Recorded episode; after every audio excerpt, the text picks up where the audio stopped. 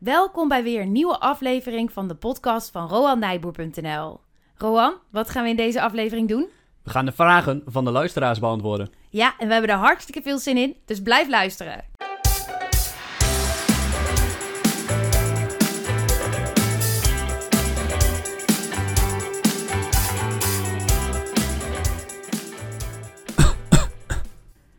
Oh nee, Roan, wat is dat nou? Word je ziek? Mocht je wel een grap over maken, het lijkt me ongepast. Dat weet ik niet, maar er heerst wel een virus, hè? Ja. En dat is ook, denk ik, gelijk een veelbesproken vraag van beleggers. Ja. Dus gaan we naar de vragen. Nee, we zouden het toch even hebben over het coronavirus. Oh ja, het coronavirus. Maar ik dacht omdat die eerste vraag die we willen behandelen daar wel bij aansluit. Dus misschien kunnen we die gelijk meenemen van Wessel. Wessel die stuurde 2 weken geleden eigenlijk, en het is nu donderdagmiddag, 27 februari. Hij stuurt, als ik nu begin met beleggen, is het dan niet zo dat met een tussenkomst van een eventuele crisis mijn rendement over 10 jaar heel laag zal zijn? In andere woorden, loont het niet te wachten tot aandelen minder duur zijn? En dus zijn vraag, die komt eigenlijk nu uit de lucht vallen, want aandelen zijn nu een stuk minder duur. Ja, het is wel grappig, we hebben die vraag echt al wel vaker gekregen, want jij zegt natuurlijk altijd van aandelen zijn op dit moment heel erg duur. En dan er kan zomaar een crisis komen, maar ook niet. En je weet het dus niet. Exact, je kan niet voorspellen wanneer die komt. Dat die een keer komt, dat is zeker. Maar wanneer die komt, dat is onduidelijk. En de coronaviruscrisis, als ik het maar zo mag noemen, is natuurlijk relatief klein. Want de daling is nog niet eens 10% gemiddeld. Ja, klinkt mij toch wel heftig in de oren hoor. Dat als je echt een leuk bedrag hebt geïnvesteerd, hè, 50.000... dan is er gewoon 1 keer 5.000 van je rekening af. Daar word je toch niet blij van? Ja, dan gaat het hard. Nee, maar dat klopt. Maar toch, elk jaar komt wel 1, 2, 3 keer een 10% correctie langs. Het is nu alweer een tijdje geleden, december 2018 voor het laatst. Dat was uniek, 2019 in dat opzicht. Maar normaal is het heel normaal dat in een jaar verschillende keren een 10% correctie langskomt. Ja, en voor jou als expert is dat dus een beetje vaste prik, maar ik denk voor de beginnende belegger, in ieder geval de minder ervaren belegger, dat zo'n 10% toch best wel schrikken is. Ja, dat is schrikken. En dat merk ik elke keer weer in zo'n crisis. Want met de Brexit ging het 10% omlaag, met de handelsoorlog 10% omlaag en nu weer 10% omlaag. En elke keer krijg je dezelfde vragen. Moet ik nu niet mijn aandelen verkopen en dan later weer terugkopen als de crisis is opgelost? Ja, en jij zegt altijd, hè, ja, eigenlijk zijn aandelen in de uitverkoop als het zo omlaag gaat. Maar ik denk dan toch, ik vind het wel spannend hoor, als je dat nu moet gaan kopen. Je weet gewoon niet of het nog verder omlaag gaat. Ja, en dan ben je dus ook, het is een logisch gevoel dat je dan geneigd bent om te verkopen. Want ik heb dat al vaker besproken in een podcast. Dan, bij angst zijn mensen geneigd om te vluchten. En vroeger was dat heel slim als er een leeuw aankwam dat je vlucht. Dat je wegloopt en in dit geval dat je je aandelen verkoopt bij angst. Maar toch is dat een hele slechte raadgever in dit geval. Want dan zijn juist de beste koopjes. Maar het kan verder zakken. Het kan zeker verder zakken. Ik heb ook geen illusie en ik kan niet voorspellen hoe het coronavirus zal aflopen. Ik denk dat niemand dat kan, maar het kan zeker verder gaan. Want het is slechts een kleine daling tot nu toe. En als we dan Wessels vraag echt concreet willen beantwoorden, loont het niet te wachten tot aandelen wat minder duur zijn? Wat is dan jouw antwoord daarop? Ja, dan, wat ik net al zei, het is niet te voorspellen wanneer een crisis precies aankomt. Dat kan binnen een jaar zijn, maar ook pas over 5 jaar. Dat die komt, is zeker. Maar als je dan 5 jaar gaat wachten daarop, dan loop je wel al die jaren het rendement mis. En wat dan denk ik veel verstandiger is, gewoon nu beginnen met een klein deel van je vermogen. En dan in vaste periode meer aandelen kopen. Maar je zegt ook wel eens, koop in de uitverkoop. Ja, dus mocht er zo'n crisis komen, dan zou ik veel meer tegelijk inzetten. Is dat dan nu? Goeie vraag. Dat is altijd, achteraf is het straks makkelijk antwoorden. Het is natuurlijk nu een kleine correctie. Ik denk, en op basis van het verleden, eerdere uitbraken van virussen wereldwijd of van andere evenementen zijn vaak tijdelijk. Maar ik sluit niet uit hoe het afloopt. Ik kan niet voorspellen de effecten van het coronavirus. Het is nu op de korte termijn heel pijnlijk. Bedrijven worden echt geraakt. China ligt stil. Europa, de hele toerisme, heel veel ligt stil. Je had het over een krantenkop over de Action. Ja, dat bijvoorbeeld de Action, die hele toeleveringsketen in gevaar komt, omdat de voorraden komen van heel veel bedrijven uit China. En dan kan het zomaar zijn dat je Action, de dingen die jij wilt hebben, niet meer op voorraad hebt. Dat kan. En als ik het nog even mag afmaken. Kijk, ik denk dat die problemen tijdelijk zijn en vaak na elke virusuitbraak blijkt een paar maanden later is dat weer hersteld. Mensen vergeten dat vrij snel en vaak valt de schade mee. Dus om een andere vraag te beantwoorden, kan het dan niet zo zijn dat bij een eventuele crisis de rendement over 10 jaar heel laag zal zijn? Ja, en dan is het dus zaak om gedurende die 10 jaar gelijkwaardig aandelen in te kopen. En dan koop je ook in die crisis en dan koop je extra en dan zal je rendement denk ik goed zijn. Als je nu met alles gaat beginnen en morgen is er crisis, ja, dan zullen je rendementen waarschijnlijk laag zijn. Want het duurt even voordat een hele zware crisis te boven is gekomen. Ja, eigenlijk sluit dat ook wel heel goed aan bij een leuke vraag die Nancy heeft ingestuurd. En de vraag van waarom is het beter om 2 keer per jaar aandelen te kopen en niet elke maand? En of dat te maken heeft met transactiekosten. Ja, ik heb dat waarschijnlijk een keer verteld, dat het beter is om dat 2 keer per jaar te doen. En de reden is om dat maar bijvoorbeeld 2 keer per jaar te doen, is dat dat minder arbeidsintensief is. En een groot deel van de luisteraars wil niet fulltime met beleggen bezig zijn. En dat je dus minder transactiekosten hebt als je het maar 2 keer per jaar koopt. Elke maand, wat Nancy voorstelt, dat is eigenlijk het optimale. Want dan spreid je heel goed je aankopen. Maar dan zit je met die transactiekosten. Ja, nou zijn er bepaalde indexfondsen, zeker als je dat via de Giro koopt, zijn de transactiekosten gratis. Dus in die zin maakt dat dan niet zoveel uit. Dan kan je 1 keer per maand gratis een aankoop doen. Dus dan zeg jij, ja, als de transactiekosten 0 zijn dan, en je hebt het ervoor over, doe het dan maandelijks. Dan ben je echt heel periodiek aan het beleggen. Maar vind je dat dat al te tijdrovend is, doe dan in ieder geval 2 keer per jaar op een vooraf bepaald moment, zodat het echt periodiek blijft. Ja, of per kwartaal zou ook nog een tussenmogelijkheid kunnen zijn. Ja. Goed, mag ik nog even terug naar het coronavirus? Ja, natuurlijk. Want ik krijg ook van veel mensen in mijn omgeving gewoon reacties van, moet ik nu... ja, heel grappig. Nee, ja. Oh ja, wat ik wil zeggen, coronavirus. En is het dan niet handig om nu je aandelen snel te verkopen en dan misschien wordt het veel erger en dan goedkoper later terug te kopen? Oh ja, mooie theorie. Ja, klinkt heel logisch. Alleen ik denk dat het heel lastig is. En ik denk dat je dan, als je dat gaat doen, dan ben je een handelaar in aandelen. Dan ben je als het ware aan het gokken. En dan heb je een soort van illusie dat je het virus kan voorspellen. Dat het dus eerst nog erger wordt en dan weer beter. En ik denk dat je dat spel niet moet gaan spelen. En dat je echt aandelen moet kopen voor de lange termijn. En die bedrijven achter die aandelen, die hebben nu wel tijdelijk pijn. Hun winst is lager. Maar als je dat kijkt over de komende 30 jaar en dat dan in een half jaar de winst wat lager is, dat betekent niet dat dat bedrijf veel minder waard is. En ja, ik vond het heel grappig. We gingen net vis halen bij de visboer hier. We hadden het over het weer, hè, dat regen niet goed is voor zijn omzet. Het zou dom zijn van die meneer, als er een week slecht weeropkomst is, er is narigheid, om dan zijn viskraam te gaan verkopen. Dan verkoopt hij in een hele slechte tijd, want wie wilde dan met slecht weeropkomst een viskraam kopen? En dan straks gaat de zon weer schijnen. En dan wil hij zijn bedrijf terugkopen. En dat is de wereld op zijn kop, want dan betaal je de hoofdprijs. En zo is het ook met aandelen. Je wil niet verkopen in onzekere tijden. Dan wil je juist kopen. Als er bloed door de straten loopt, dan moet je juist kopen. Ja, en dan zitten we toch weer bij die psychologie van beleggen. En eigenlijk dat stuk wat je daarvoor zegt ook. Dat is een soort van de verleiding van geld. He, dat van, ja, maar misschien wordt het nog wel erger. En dan kan ik echt mooi even wat geld verdienen door die handeling te doen. Ja, en dat onzekerheid en dat pijnlijke vooruitzicht, dat het ook nog zomaar 20% nog omlaag kan, ja, dat houdt mensen tegen en dan wil je dat soort dingen doen. Maar het is echt een slechte raadgever op basis van wetenschappelijk onderzoek. Het is niet te voorspellen. Ja, en wij promoten natuurlijk ook heel erg lange termijn beleggen en dat je dat zo veilig mogelijk doet. En daar passen dit soort handelingen natuurlijk niet bij. Nee, echte handelaren, ik noem het meer gokkers, die kunnen wij helaas niet helpen. Nee. Nou, Wessel had nog een vraag. Oh ja. En hij zegt, kan het een goed idee zijn om een deel van mijn spaargeld te beleggen in een indexfonds en een deel van mijn spaargeld te beleggen in grote sterke bedrijven zoals bijvoorbeeld Facebook, Alphabet, Heineken? Ja, goede vraag. Ja, ik vind dat eigenlijk een gouden combinatie. Ik ken heel veel mensen die dat doen en ik raad dat ook aan. Een indexfonds, daar hebben we ook een uitzending over gehad. Mocht je meer weten over indexbeleggen, 2 weken geleden geloof ik, kan je met weinig tijd toch een goed rendement halen. En wat je dan, het voordeel is dat je dat tijd vrij speelt om wel een paar losse aandelen te kopen die je heel goed in de gaten kan houden. Ja, maar dan is dan je advies niet dat je het dan wel leuk moet vinden? Ja, maar beleggen is toch hartstikke leuk? Wat is dit nou? Nee, dat is hartstikke leuk, maar de losse aandelen, dat vergt wel onderzoek. Ja, maar je moet, ik wil toch mijn passie delen, want het is echt leuk, want het klinkt als je koopt een aandeel, maar ik voel het als ik word mede-eigenaar van een bedrijf.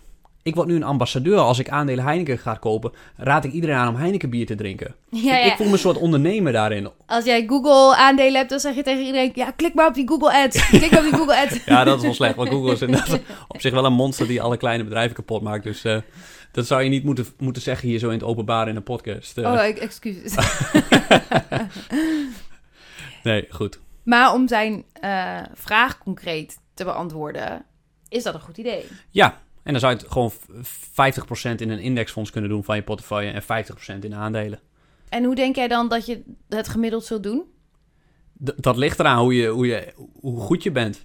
En wat voor systeem je hebt, wat voor strategie je hebt. En ook hoe je mindset is in tijden als het niet zo goed gaat met een bedrijf die je individueel selecteert.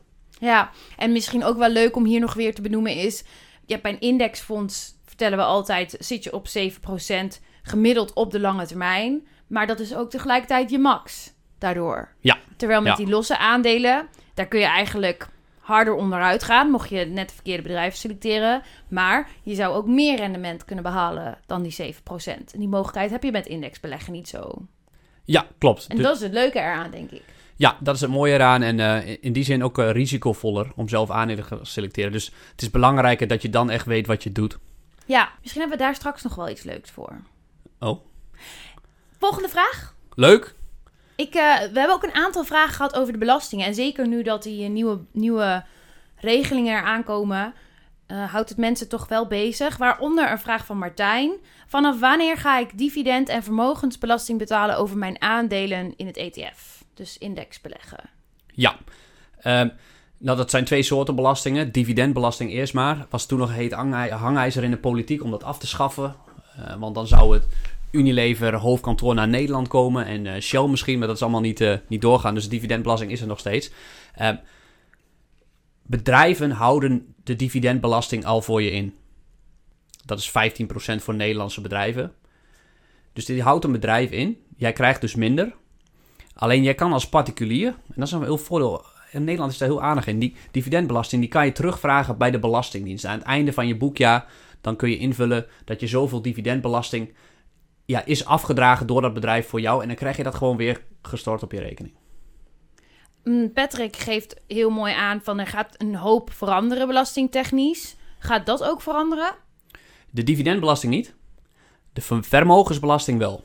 En dat is het tweede aspect die we even moeten behandelen. Vermogensbelasting is eigenlijk een soort van luxe probleem, hè? Want als je een vermogen hebt van in 2020... meer dan 30.846 euro. Een vermogen, dus aan spaargeld is vermogen. Schulden zijn ook negatief vermogen, dus die mag je ervan aftrekken. Maar aandelen zijn vermogen. Meer dan die 30.000, dan ga je vermogensbelasting betalen. Dus je wil eigenlijk het liefst zoveel mogelijk vermogensbelasting betalen. Want dat betekent dat het in die zin goed betekent wel dat je veel vermogen op je rekening hebt staan. Maar zo is met alle belastingen. Je wilt het liefst zoveel mogelijk belasting betalen. Oké, Patrick's vraag daarop aansluitend is, gaat het veel geld kosten? Ja, in 2022 krijgen we een nieuw vermogensbelastingssysteem. In de kern gaat het daarbij om dat spaarders worden ontzien. In ieder geval zolang de spaarrente laag is, en daar lijkt het nog wel voorlopig op. En dat beleggers, ook in aandelen of in obligaties, fors meer gaan betalen. En dat heeft mede te maken met het feit dat spaargeld en beleggingen als aparte vermogenscategorieën worden onderscheiden in die nieuwe opzet van de vermogensbelasting. Dat zit in box 3. Weet je ook waarom ze dit hebben gedaan, deze maatregelen? Ja, omdat het oude systeem voelt heel oneerlijk. Want in het oude systeem rekenen ze met een fictief rendement van 4%. Dat je 4% rendement kan maken met je vermogen. Dus dat je 4% rendement met je spaargeld kan maken. Wat natuurlijk onmogelijk is. Tegenwoordig wel, ja. En dat je ook met aandelen 4% maakt. Ze doen geen onderscheid in. Sparen of aandelen. Is dat een soort gemiddelde vastgesteld van 4%? Ja, en dat is nog wat ouderwets. En over die 4%, daar ga je 30% belasting over betalen. Oké. En in totaal is dat dan 1,2%. Dat was het oude systeem. Het is nu iets veranderd, want de hogere vermogens gaan wat meer belasting betalen en de lagere vermogens relatief wat minder. Een soort sociale oplossing. Ja, de inkomstenbelasting is ook progressief. Als je meer inkomen krijgt, ga je procentueel meer belasting betalen. En zo hebben ze dat met vermogensbelasting ook zo gewijzigd. De hogere vermogens betalen gewoon iets meer vermogensbelasting procentueel. Moet je daar dan als belegger nog rekening mee houden? Nee, ja, er zijn wel bijvoorbeeld trucjes dat je in duurzame beleggingen gaat. En dat dan vrijgesteld wordt van vermogen. Waardoor je vermogen dus lager lijkt en je minder vermogensbelasting zijn. Maar daar zijn ook regels aan verbonden. En dan raad ik iemand aan om dat even te gaan googlen hoe dat precies zit. Ja, maar dat soort dingen zijn er wel. Ja, er zijn wel trucjes. Nou wil ik niet aansporen tot te ontwijken van vermogensbelasting. Ik denk dat je gewoon eerlijk je belastingen moet betalen. We hebben het hartstikke goed hier, dus ik denk dat we met veel plezier onze belastingen moeten betalen. Ook al voelt dat soms oneerlijk als je alleen maar spaargeld hebt en je leeft zuinig. En dat je dan in één keer best wel veel vermogensbelasting ook moet betalen. Ja, word je dan niet een soort van beloond als je consumeert? Ja. En wat ook aangemoedigd ook door die lage rente om schulden aan te gaan. Allemaal dingen die natuurlijk mooi zijn, maar korte termijn oplossingen, naar mijn idee. Ja, en in zekere zin misschien ongezonder, in ieder geval vanuit financieel aspect, dan goed je schaapjes op het droge hebben. Ja. En vermogensbelasting is bij mensen heel oneerlijk, want het idee van een belasting is, van een vermogensbelasting, als je profiteert door je vermogen aan het werk te zetten en daar geld mee verdient, dat je daarop iets belast wordt. Maar nu, iedereen die spaargeld heeft, die verdient daar niks mee. En je moet dan nog steeds, mits je boven die grens van €30.000 zit. En trouwens, als je met z'n tweeën bent, fiscaal partner met je vrouw of vriendin of man of vriend, dan mag je dubbelen. Dus die 60.000 is dan vrijgesteld. Oké. Dus om even samen te vatten, als in 2022 die nieuwe belastingswet erdoor gaat, dan gaat de belegger meer betalen ten opzichte van de spaarder. Ja, en de vraag is of die wetten daadwerkelijk doorgaan. Maar ja, zoals die er nu ligt, inderdaad, dan gaat de belegger fors betalen. Namelijk, er wordt dan een fictief rendement verondersteld van 5,3%. Dat is best wel veel. En daarover ga je 33% belasting betalen. Dus dan moet je eigenlijk 1,8% rendement in ieder geval maken, om in ieder geval niet je vermogen te zien slinken. Oké, dus er wordt eigenlijk in een slecht beursjaar, zou het maar zo kunnen zijn dat je moet gaan betalen terwijl je vermogen niet gegroeid is. Ja, je moet altijd betalen. Over die 5,3%? Ja, als je in aandelen hebt. Als je alles op je spaarrekening laat staan. Het systeem is zo bedoeld dat spaarders worden ontzien. En die misgelopen belasting op spaarders, die gaat de overheid verhalen op beleggers. Dus beleggen wordt wel degelijk minder interessant. Alleen ik denk het weer niet dat je daarop je beleggingsbeslissingen moet baseren. Ik zou beleggingsbeslissingen altijd baseren op waar beleg je in welke bedrijven beleg ik. En de belastingen is iets achterliggends. Ja, dat komt gewoon daarna en dat is nou eenmaal zo. Ja, en het wordt iets minder aantrekkelijk, maar het is denk ik nog steeds veruit de meest aantrekkelijke optie. Nou ja, zeker als de spaarrente blijft wat die nu is. Ja. Oké, dat waren de vragen van Martijn en Patrick. Dan hebben we ook nog een hele leuke vraag van Nancy. Namelijk of ze ook voor haar kinderen kan gaan beleggen. En voor hun een beleggingsrekening kan gaan openen. En of dat kan en waar ze dan om moet denken. Ja, dat kan zeker. En ze vraagt, ook als ik dit zo even lees, of ze dat dan op haar eigen naam moet zetten of op de naam van de kinderen. Ja, daar zijn al allerlei regels voor. En omdat er best wel veel luisteraars zijn, denk ik, met jonge kinderen, lijkt het mij in ieder geval heel leuk om daar een keer een speciale uitzending over te doen. Want we hebben binnenkort dus uitzending over beleggen in vastgoed, maar ook misschien en pensioen beleggen, maar ook een uitzending dat we dat gaan doen over beleggen voor je kinderen. Nou, laten we dat dan doen. Want ik zeg altijd beleggen voor de lange termijn. En als je kind net geboren is, dan is dat bij uitstek voor de lange termijn. Is wel leuk, toch? Zak je geld van papa en mama mee? Altijd goed, altijd goed. Ja, maar dan kun je ook je kinderen, als ze 18 zijn, ook gewoon het huis uitzetten. Ja, je weet ook gewoon niet hoe het zich ontwikkelt. Als je wel kinderen hebt die gaan studeren, bijvoorbeeld. Dan, jij zet het huis uit. Ja, die ging even langs je heen, hè? ja, die ging wel langs me heen. Oké, we gaan verder. Louise stuurt, kan je mij jouw portfolio mailen om hiervan te leren? Ja, de grote vraag, die vraag krijg ik wel vaker. Ik doe dat eigenlijk nooit. Ik ben daar geen fan van. Maar misschien op het eind. We bespreken in de podcast trouwens wel regelmatig aandelen. En dan zeg ik er wel gewoon bij als ik die aandelen heb. Maar op het eind is er nog wat leuks over, denk ik, of niet? Oké, dan gaan we verder met Mark.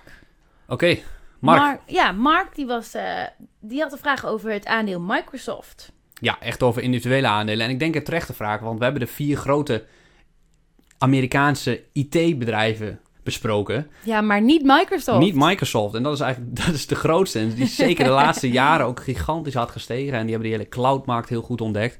En natuurlijk ieder fantastisch bedrijf. Dus, maar dat is, daar kunnen we eigenlijk een hele podcast-uitzending over hebben. Dus dan denk ik dat we dat later een keer moeten doen. Ja, laten we dat een keer gaan doen. Schandalig eigenlijk dat we die niet besproken hebben. Schandalig, hè? Ja. Oké. Vraag van Sebastian. Hoe komt de wisselkoers dollar-euro tot stand? En wat zijn de gevolgen voor je beleggingen wanneer de koers wijzigt? Ah, een dubbele vraag. Hoe komt die wisselkoers tot stand? Nou, de prijzen van producten komen in principe altijd tot stand door vraag en aanbod. En zo is het ook met de wisselkoers. Als er meer vraag is naar de euro dan aanbod, dan zal die stijgen.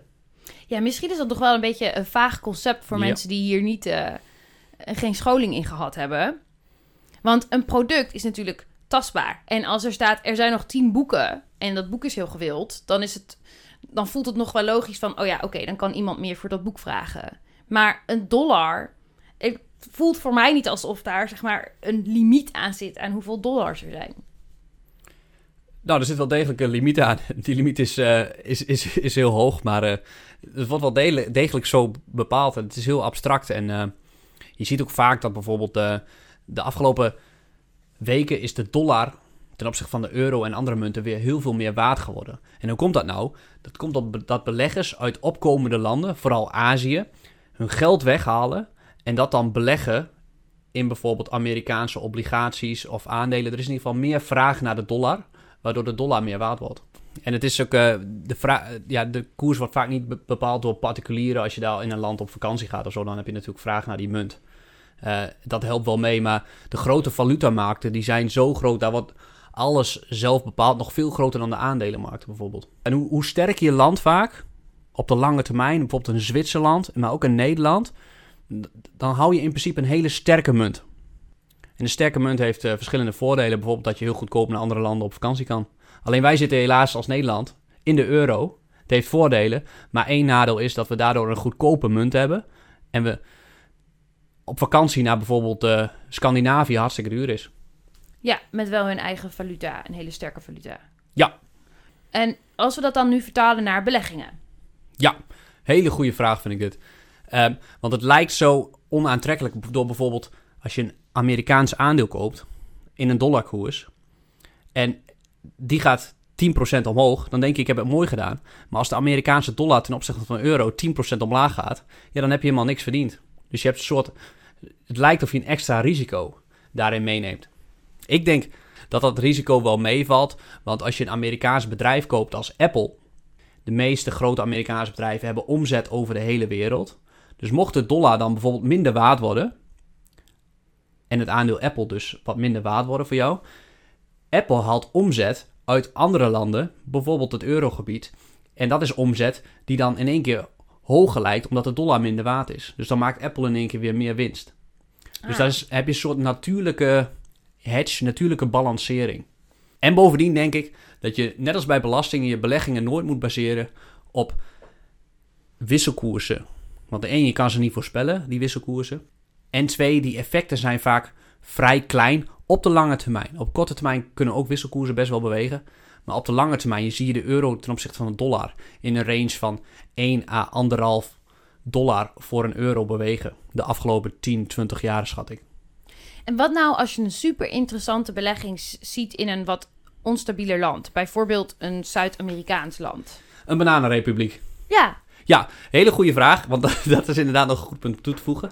Dat is heel gevaarlijk, want je ziet bijvoorbeeld de Argentijnse economie of Venezuela zie je echt in elkaar. Maar die munt is volgens mij met 30% gedaald de afgelopen tijd ten opzichte van de euro bijvoorbeeld. Nou ja, dat kom je niet boven, maar dat komt ook omdat die economieën zo zwak zijn en die overheid daar bijna failliet gaat.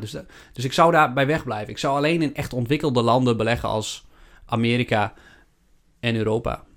En Azië dan? Ja, vind ik een moeilijke. Ook daar zie je soms hele grote valutaschommelingen. Maar een land als Japan is heel ontwikkeld. En ik denk China ook steeds sterker. Even uitgezonderd de coronacrisis. En we gaan gauw verder, want we hebben ook nog nog meer leuke vragen. Waaronder de vraag van Roy. Hij zegt, wat ik mij nou afvraag. In jullie financiële beoordeling bespreken jullie de schulden niet van een bedrijf. Waarom niet? Bijvoorbeeld bij jullie behandeling van Basic Fit hoorde ik jullie niks rappen over de eventuele schulden die zo'n bedrijf mogelijk heeft, alvorens alle vaste middelen te kopen. Ergens moet dat toch ooit eens begonnen zijn met een lening ergens vandaan. Of een hoop eigen geld, maar laten we daar nu niet van uitgaan. Ja, en hij vraagt nog meer daarna over schuld, zo te zien. Of het de waardering niet complexer maakt. En hele terechte vraag. We behandelen dat inderdaad nog niet in onze eerste besproken, maar omdat die bedrijven, ik heb daar eigenlijk voor gekozen, omdat dat dan op dit moment nu nog te moeilijk maakt voor de luisteraar om dat mee te nemen. Maar ik wil gelijk zeggen dat schulden en te veel schulden de grootste killer zijn voor de aandeelhouder.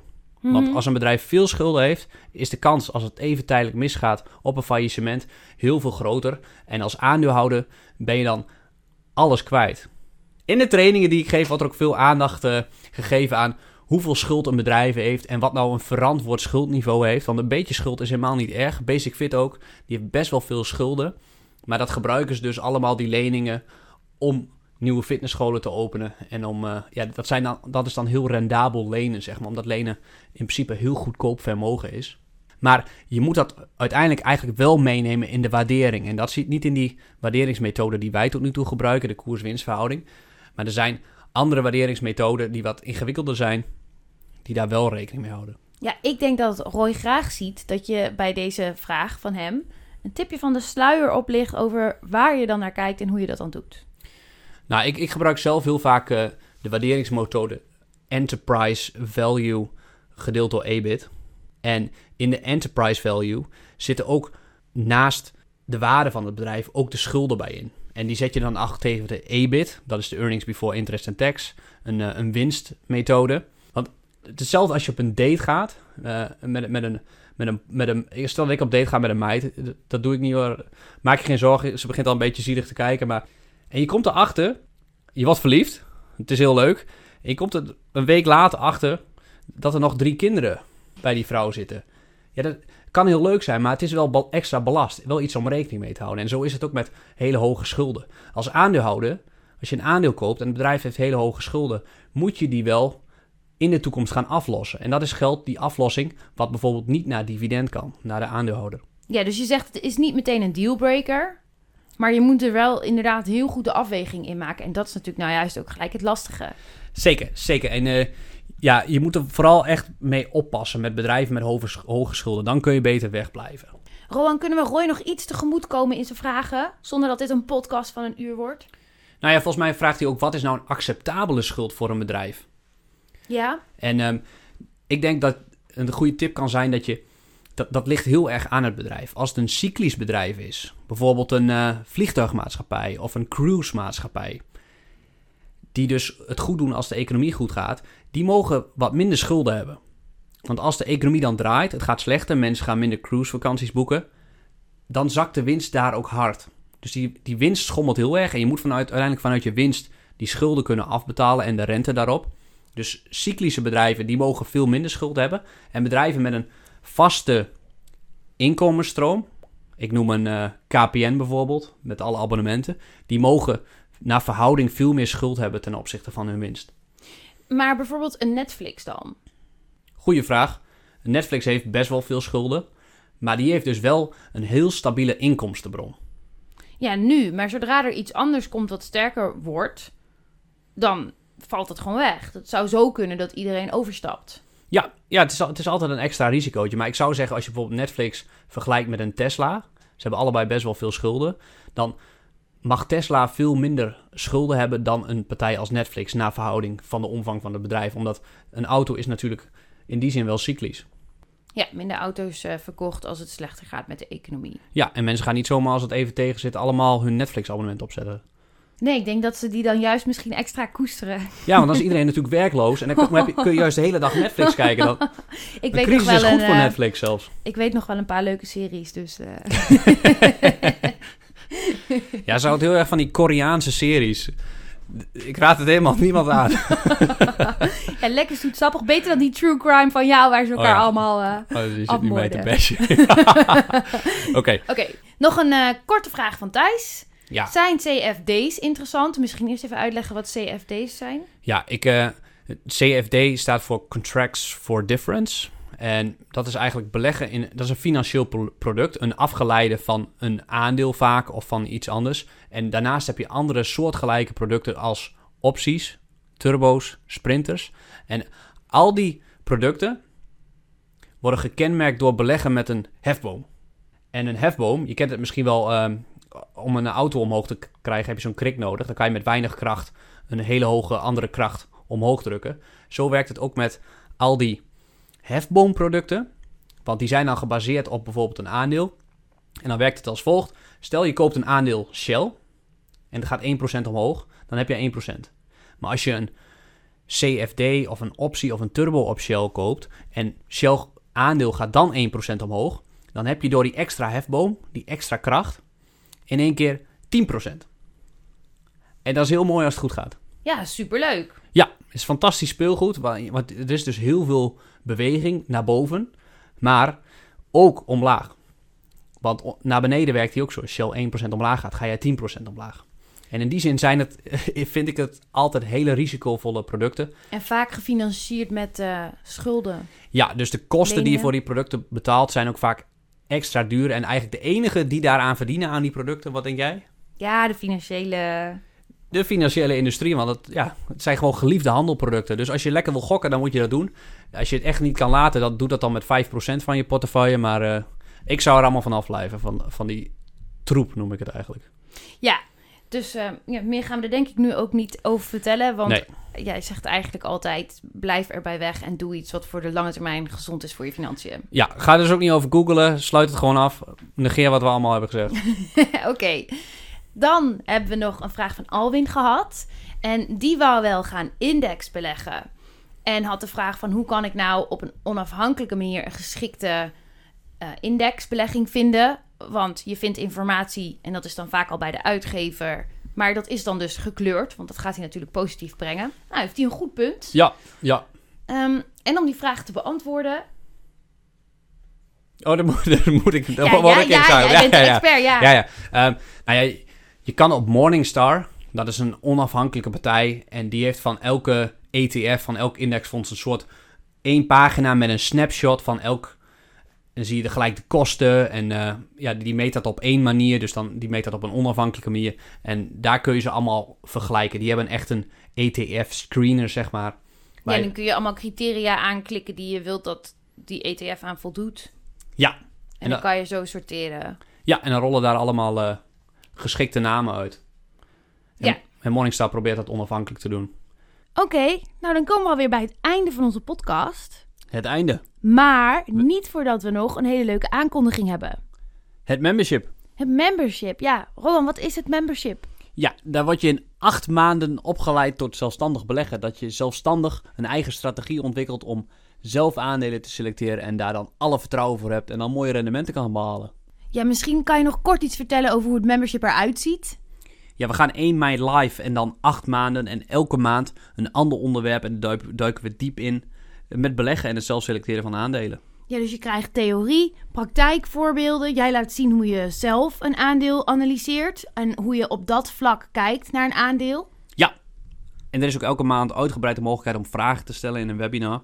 Ja, en als je dus nieuwsgierig bent naar Roans portfolio, zoals de slimme vraag die Louise stelde, dan is het membership misschien wat voor je. Want daarin bespreekt Roan een heleboel tips en tricks van aandelen selecteren aan de hand van zijn eigen portfolio. En krijg je dus heel veel inzicht in hoe hij dat precies doet en ook hoe zijn portfolio er dus uitziet. Ja, en speciaal voor de vaste podcastluisteraars hebben we ook een soort vroege vogelactie met een dikke korting. Dus mocht je geïnteresseerd zijn, meld je even aan op de website, stuur ons even een e-mailtje. Dan houden we je op de hoogte van het membership. Ja, en dan verschijnt het binnenkort online. En er komt ook een gratis proefversie, hadden we dat al gezegd? Dat heb ik nog niet gezegd. Nou ja, we willen jullie natuurlijk wel dan laten zien wat je precies kunt verwachten. En dat gaan we aan de hand doen van gratis content. Dus die kun je sowieso gaan bekijken. Ja. Zeker, en sowieso niet tevreden is altijd geld terug. Inderdaad. En bedankt voor het luisteren. Ja, tot de volgende keer. Oké, tot ziens.